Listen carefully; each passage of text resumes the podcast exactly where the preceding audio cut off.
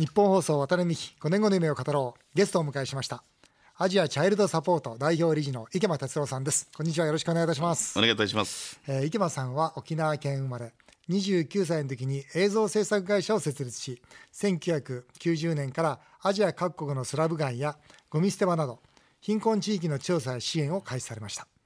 現在は沖縄県から認定を受けた NPO 法人アジアチャイルドサポートを母体に活動されています。えー幾分間夢学園私の学校でも生徒たちに講演をしていただきました、今回改めて池間さんの著書「あなたの夢は何ですか?」私の夢は大人になるまで生きることです。を読み直してまいりました、え私もですねスクイレードジャパンという、まあ、発展途上国の教育支援の公益財団法人を、まあ、代表してるんですが、まあ、あの私も15年やってます。えーこの活動を進めば進めるほどですね、え池間さんのお名前をですねこの活動を耳にするわけですが改めてアジアチャイルドサポートの活動実績、どのようなことを実際されているのかというのをお話をいただけるでしょうか。はいわかりましたえーっと認定 NPO 法人アジアチャイルドサポートなんですけども、はい。これはですね1990年からふるさと沖縄県で私一人で始めたんですよ。でまあ誰か巻き込もうという気は全くなかったんですけども、まして人様のお金でなんてとんでもないと思ったけども、えーまあしかし10年ぐらいずっとコツコツ一人でやってたけども地元のマスコミに嗅ぎつけられてしまって、でで新聞テレビ出ちゃったんですよ。でまあ多くの方々が一緒に作っていこうということで今現在になってるわけですね。具体的にはどんな活動をされてるんでえーすか、とですね、学校作られたり。い今、10カ国でやってるけども、えーっと学校は現在5カ国ではい。104校まで完成させて、そうですか。今4校それは素晴らしい。そして、えーまあ、ネパールでは HIV の女の子たち、はい。あるいは子どもたちの施設をやって、なるほど。それから、えーミャンマーでハンセン病の施設、でまあ、全部でね135ぐらいの支援事業やってるもんですから、はい。もう時間では説明できないですね。はい。さまざ、まな活動をされてるわけですよね、まあ、そんな活動をされている池間さんですが、はい。実は池間さん、まあ、沖縄、まあ、ご出身ということで沖縄のコザ、そうです。コザで育てられた、でまあ、そこで、えーアメリカ兵の沖縄の住民に対する差別意識による理不尽さ、はいというものを感じたそれが原点になってらっしゃるということなんですが、まあ、これ多分ちょっとそんなに我々その、まあ、ほ変な話東京でこう暮らしてるとちょっとわからないんですがわかんないですね。はいあのまあ今反米感情があるわけじゃないですよ。昔とは違うから。はいで我々が子供の頃あるいは思春期青年期はですね復帰前は、はいやっぱり大変でしたよ。うですか。もうね同じ人間なのにどうしてこんなことするんだろうかというのが私の原点です。なるほど。だから途上国行ったとしても、うん上から目線は一切ないです。あ 私も分かる、ねその気持ちは。嫌な思いをねはい。だから沖縄で、てるからうん、生まれ育ったのはすごく良かったなと思ってますね。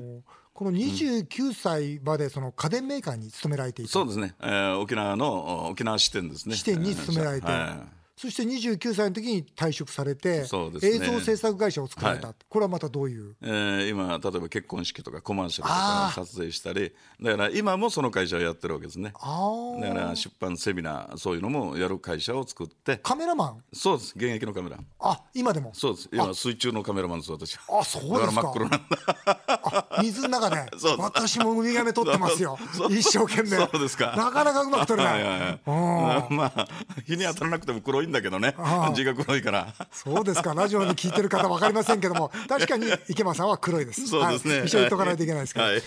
でこの1990年、はい。えーつまり、えーどうでしょう。35歳ぐらいからですか？そうですね。その台湾、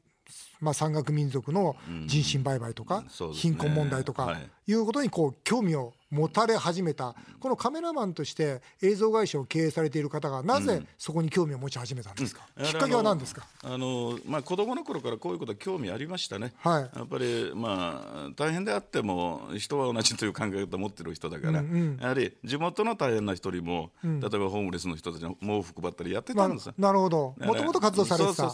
でその中で、まあ、台湾はですね当時は非常にこうなんて言いますか売春ツアー盛んだったんです。もうはっきり言って。そこでちょっと調べたらほとんどが山岳民族のもともとの台湾の方々ですよ。えーまあ、こうこういう方々の子供たちだったもんですから非常に胸痛くてですね。で私も沖縄の中でこう宮古島出身なもんですからもともとは。はいはい。やはり貧しくてその中で都の女の子たちが大変だったというのをもう目の前で見てきたからダフってしまったの。それでこれは何かしないといけないなということから始まってるんですなるほど。それがきっかけではあるんですね。で30代、まあ、後半ぐらいまでは、まあ、この本の中でですよ、まあ、中途半端で真剣に生きてこなかったと。もちろんです。真剣真剣じゃなかったんですか？あもう全然真剣じゃなくて結構何やってもできる人だったんですよ、まあ、勉強もある程度自分で言ったら変だけども傲慢で。あ、ある程度いろんなことを適当で結構できたもんですからまあこんなもんだ人生だと思って人生なんてのは。だから何事も一生懸命やってこなかったのはすごく後悔してます今は。それが93年、まあ、この本の題名にもなってますけども、ね、人生を変えたフィリピンのゴミ捨て場の出会った一人の女の子。そうです、ね、あなたの夢は何ですか？と質問したと、はい、そしたらということなんですがどんな場面でこのこの子の私の夢は大人まで生きることですというこの言葉を聞いたんですそうですね。あのフィリピンのスモーキーマウンテンと呼ばれたとこですけども、はい、今はもうないけどももう入っていったらゴミの中に住んでる人々いっぱいいて、もちろん子供たちもいた、はい、真っ黒になってる女の子に対してまあ12歳ぐらいですね今で、えーにまあ、年齢的に考えると。はいその少女に「あなたの夢は何ですか?」と聞いたら、うん、私の夢は大人になるまで生きることと答えた、うん、でこの子だけじゃなかったのまた、うん、周りにいる子供たちも、おじちゃん大人になるまで生きたいなって軽く言うんですよ、もうその時に衝撃を受けちゃって、もうびっくりしましたね。いやなんかこう、本当に鳥肌が立つような思いがしますね、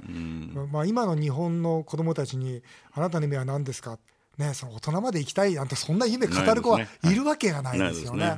でもやっぱりその時のフィリピンのゴミ捨て場にいる子たちにとってみたら、うん、もう大人まで生きられるかどうかわからない。多分生きられないだろうなと。思う気持ちがあるから、そうですね、大人まで生きたいという言葉を言ったんでしょうね。でその時にはだから自分自身この活動を真剣に生涯やってここで決めたんですね。なるほど。ところがまた逆に自己反省またゴミ捨て場なんですよ。今度カンボジアのゴミ捨て場行ったら、こんなちっちゃい子供たちが働いてるじゃないですか。ステミンチェですね。えー、そうです。さすがですね。さすがです。ステミンチェですね。今はもう映っちゃったけども。はい、映りましたね。あそこでね、5歳ぐらいの子供がすっぱだかでやってるんですよ、ゴミ拾い。で、これじーっと見つめたらもう突然泣き出してしまって、私が。私、人前で泣くような人じゃないの。ところがもうこの子見た時に、いやもうこう、こんな大変な状況でも、ここまで真剣にというか、必死になって生きてるんじゃないですか。それ見た時も自己反省ですわ、うん、俺は一体今まで何してたんだっていうかもう自分の無様な人生というのが恥ずかしかったですね、うん、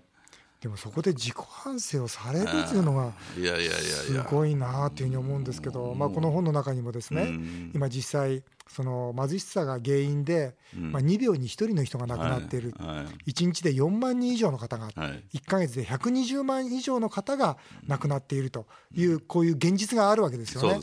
でもどうでしょう？もしその現実を我々常に意識してたらとてもじゃないけど毎日ご飯食べることできないし毎日生きていくこともできないですよね。そうですね。だからどっかで、はい、どっかでそのここからは自分のことここからは人のことみたいなことで考えていかないと。心が持たないですよね私の考え方だけども、うん、全力を尽くす必要はないと思ってるんです、なるほど。ただ分けるということは大事だと思うんですよね、うんうん、例えばまあ、年収300万だったら年間1万ぐらいはいいんじゃないかという考え方、うん、そういう思いが日本国民すべてに広がったとしたら、うん、どれだけの人がちゃんとご飯食べて生きていけるかわからないんですよ、うん、その大切さを知ってるから、分けることを大事にしてくれとは言ってる、ね、豊かな生活を受け入れることは素晴らしいことですよ、これに対してなんか罪の意識を持つ必要はないと私は思ってます。はいえー、この自分事としてこう考えられる、うん、素敵なことだと思うんですね。はい、僕も一生懸命それは自分でそうしたいと思っています、はい、でもなかなかマザー・テレサにはなれないなと思ってるんですが、はい、自分事として考えられる、うん、これどうして池間さんこう自分事として考えられるような、ね、自分のことというかね、うん、あのあの三木さん誤解されたら困るんだけど、はいうんうんうん、私崇高な精神全くないですよこの助けるとかね救うとかそうじゃなくてああいう子供たちに感動するんですよ。でもこうこうやっていって学校を作ったらもう勉強できなかったことでこうなって勉強してますでしょ、うん、こんな姿見たら嬉しくてね、うん、だから私は正直言って楽しいからやってるってのが原点かもしれないですね。わ、かりますね。だからかっこいいところはないです実は。あの長くやっぱりこの、こういう活動をされてる方って、まあ本当に楽しいからやってるんですよと、ね、何かねやってあげようなんて思ってたら長く続かないですよね。特にそのこうさせてもらうことでいろんなことを学ばせてもらう、まあ、ちょうど池間さんのこの本にもですね、その子供たちにお弁当を渡したと、そしたら食べないで家族のために持って帰ったという話がありますね。私めちゃくちゃわがままだから、はい、まあ ある面で自分のことしか考えない面もあるわけですよ。はい、でも格好つけてですね、はい、ゴミ捨て場で働いてること今日は俺が怒ってやるから一緒にご飯食べに行こうって12名連れてったの。で弁当はもう最高級の弁当、はい、その土地で買ってみんなに配ったらもう。うわもう蓋開けたらですね、うん、みんな飛び跳ねたんですよ。こんなごちそう食べたことない。あすごいと、うん、ところがね、うん、全員がその後弁当の蓋閉じてしまったの、だから私意味わからないじゃないですか、でどうしたんだろうってもう見てたら、女の子がトコトコって前にやってきて、で両手合わせて、おじちゃんにお願いがありますとか、どうしたのって聞いたら、こんなごちそう私一人で食べることできないっていう、うんうん、だから家族、うん、お父さんと一緒に食べたい。だからお家に持って帰っていいって聞かれたの、で全員が同じなんですよだからやっぱり家族愛とか両親を尊敬する学ぶことありますよ私たちが。本当ですね、はい、僕もねあの今カンボジアで給食の活動は約1万人の子どもたちにさせてもらってるんですけど、やっぱり一番最初のその給食の場面に出会った時に、うん、そのある一人の女の子が食べなかったんですね、はい、そして全部自分のものをビニールの中に入れたんですよ。それで周りの子どもたちも自分たちのご飯を我慢して少しずつそれを彼女に渡すんですよ、でビニール袋いっぱいになったご飯をですね、今度その子は走って帰ってで病気のお母さん幼い弟妹4人でその日1日たった1日1回の食事をするというわけですよ。僕はその走っていくあのけなげな姿を見てなんだろうこの子たちはと。そしてね自分たちだってお腹空いてるわけですよ。その子たちが分け合うんですよ。そうなんね。あれ見た時になんだろうこの豊かさはと、そうですね。逆に言うと、はい、その通りです。本当にね僕はびっくりするのと同時に、もう勉強になりましたね。本当です、ね、教えてもらうことばっかりですね。そうですね、うん、今おっしゃることよく分かってまして、うん、私もやはり経験は多いから、うん、何かパーティーする時は、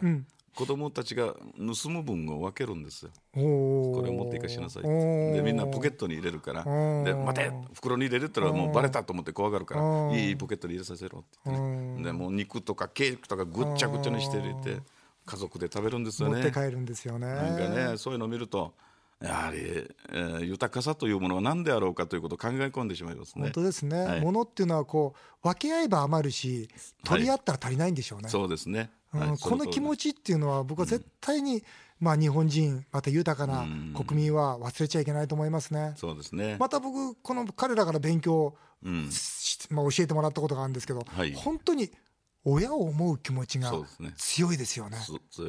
この池間さんのこのお話にもありますけど、はい、タイで、その貧しくて子供を売ってしまう親がいる、はい、お父さんお母さんのためならしょうがないよねって、うん、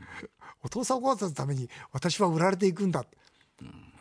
そんなこと言います？そうですね。ねだからまあタイの、まあ、山岳民族とか、えー、ネパールカンボジアでもこういう経験したんだけども、うん、やはり親のために売られていく、うん。うん、それを受け入れるこの娘たちはある面で神様だなと思いますよ私。で日本人はですねなぜ自分の子供を売るんだって言うんだけども、うん、あそこまでの貧困の限界というか、うん、あの苦しみを見ると、うん、私でも娘を売るかもしれませんね、娘売れば家族が生きていける、だったら犠牲になってくれと私でも言うかもしれん、餓死寸前まで追い詰められるわけですから、だからこれ愛情じゃなの問題ではなくて貧しさなんですみんな。うん、もう生き残るためにはもうそれしか方法がないということなんでしょうね。一方ね、はい、僕がカンボジアなんかでもとっても残念に思ったのは、その売られた子供が、ね、今度また自分の体を売らされるわけですよね。そうですよね、まあ、回春って言いますか、はい、その買う人たちが、うん、まあ、一番のお客さんが、まあ、欧米人という、まあ、ヨーロッパの方が多いと言うんですが、次は日本人だったんですよね。それ聞いた時は僕は本当に日本人として本当心の底から恥ずかしいと思いましたね。そうですね。うん、あのまああの売春というのは、はい、実はその土地の問題が大きいんです。はい、だから外国人がえー、例えばカンボジアの女の子を買うとか、うん、そういうのはわずか23%のことだと思う、うんうんはい、で日本人というのはそれに関わっているのは、えー、やはり 0. 何パーセントの世界かもしれない、うん、その土地の売春に対する問題が大きいんです実は。だから外国人が来て買うという問題よりももともとそのタイならタイの売春、うん、これが、えー、社会的な文化習慣として根付いてるところがあるんですよ。うん、日本人が買う人国の中の一つの機能になってしまってるということですね。当たり前というか、うん、だから日本人が買いに行く人たちもいっぱいいらっしゃるけども、うん、こういう方はもう写真撮ってこう報道で流した方がいいかもしれないですね。本当ですね。特に子供を飼う子たちはね。本当ですね。ペドファイルなんて、ね。まあ、カンボジアなんかは特にもう最近はね、あの警察が全部入り込んでますので、ね、だいぶ良くなりました、はい、そうそう思います。あのまあカンボジアについてちょっとお聞きしたいんですが、はい、カンボジアでも沖縄学校というのをそうですね。ね2002年ですか。そうですね、うん、これはもうあれですか。ステミンチェイってさっきのはちょっと出たんですが、はいはい、ステミンチェイっていうのは実は私もですね、えすごい思い出深い場所でステミンチェイでの一人の女の子との出会いが僕は孤児院を作ったんですよ。あそうなんですか。あらまあ知らなかったですね。ステミンチェで一人の女の子がリーマって言うんですけど、この子がですね、まあ、うん、まあ裸足でゴミを拾っていた。でその子の家に行った。そしたらお母さんが肝臓がんで、うん、この子のお母さんはもうすぐ亡くなるなというのは分かりましたから、そうするとこの子どうなるんだろうっていうところで、まあ、そのゴミ捨て場の子たちの中でですね、あのまあ、お世話できる子、うん、そんな子をですね一人ずつ集めて今はもう80人のまあ孤児になってるんですが、このステミンチェイこのステミンチェイを、うん、要するにあのゴミゴミ場をその政府がどんどん、うん、あの壊していきましたね、要するにやめていきましたよね、はい。はい、そこで次に人をこう送ったのが千足ですよね、はい。はい、今回池間さん千足で作られた。そうですね、うん、あの千足っていうのはゴミ捨て場に住んでたあの人々もいますけども、うん、中心的にはあの王宮がありますよね、はい、王宮あります、あの横の、うん、今公園になってるところがあるんです、はい、あります。そこがスラム街だったんです、はい、そこから強制移住もあったんですね。だから非常に最初大変でしたよで泉足っていうのは非常に私が行った当時もなんか、うん、まあ、治安の悪いところで。そうですね。ね持ってる人いっぱいいましたからね、はい、非常に貧しいっていう場所だったんですが、はいはいね、よくあの場所でこう学校を作ることできました、ね、えー、だからやっぱり話し合いですよね、うん、最初はあのそのよそ者外国人で来て調査してる段階で、うん、また俺たちはいじめられるんじゃないかってこの不信感が渦巻いたんですよ、だからやっぱり暴力も出ましたよ、うんうん、でもまあやるべきことはやる人だから私は。うん、で、えー、地域の代表とか集めて、うん、で作ろうって決まったけどまたいろんなことが起きるんですよ、火をつけられたり、もう建築家全部盗まれたり、それで私はえー、200名余り土地の人たちを使ったんですよ、うん、そして給料も高く上げた、うん、その代わり学校建築を守ってくれてうまくいったんです。まあ、そういういろんな流れがありましたよ、えー、まあ、2002年作られてそしてその後いろんな団体が戦足に作られて、ね、もう我々がやるときには戦足はもう学校十分だという状況でしたから そうですか、はい、2000年からですからうちの活動が。そうですか、はい、ですからさすがその本当に池間さんの、ね、先にやられたことで、ね、もう素晴らしい、ね、事実を作られてるなというふうに思います。とんでもないです。えー、すみませんあのあっという間にお時間となってしまいまして、はい、あのお天に5年後の夢を語ろう次回もですね、はい、アジアチャイルドサポート代表理事の池間哲郎さんにご出演していただきます。はい、えー、来週は池間さんの5年後の夢もお伺いしたいと思っています。はい、ぜひよろしくお願いします。お願いいたします。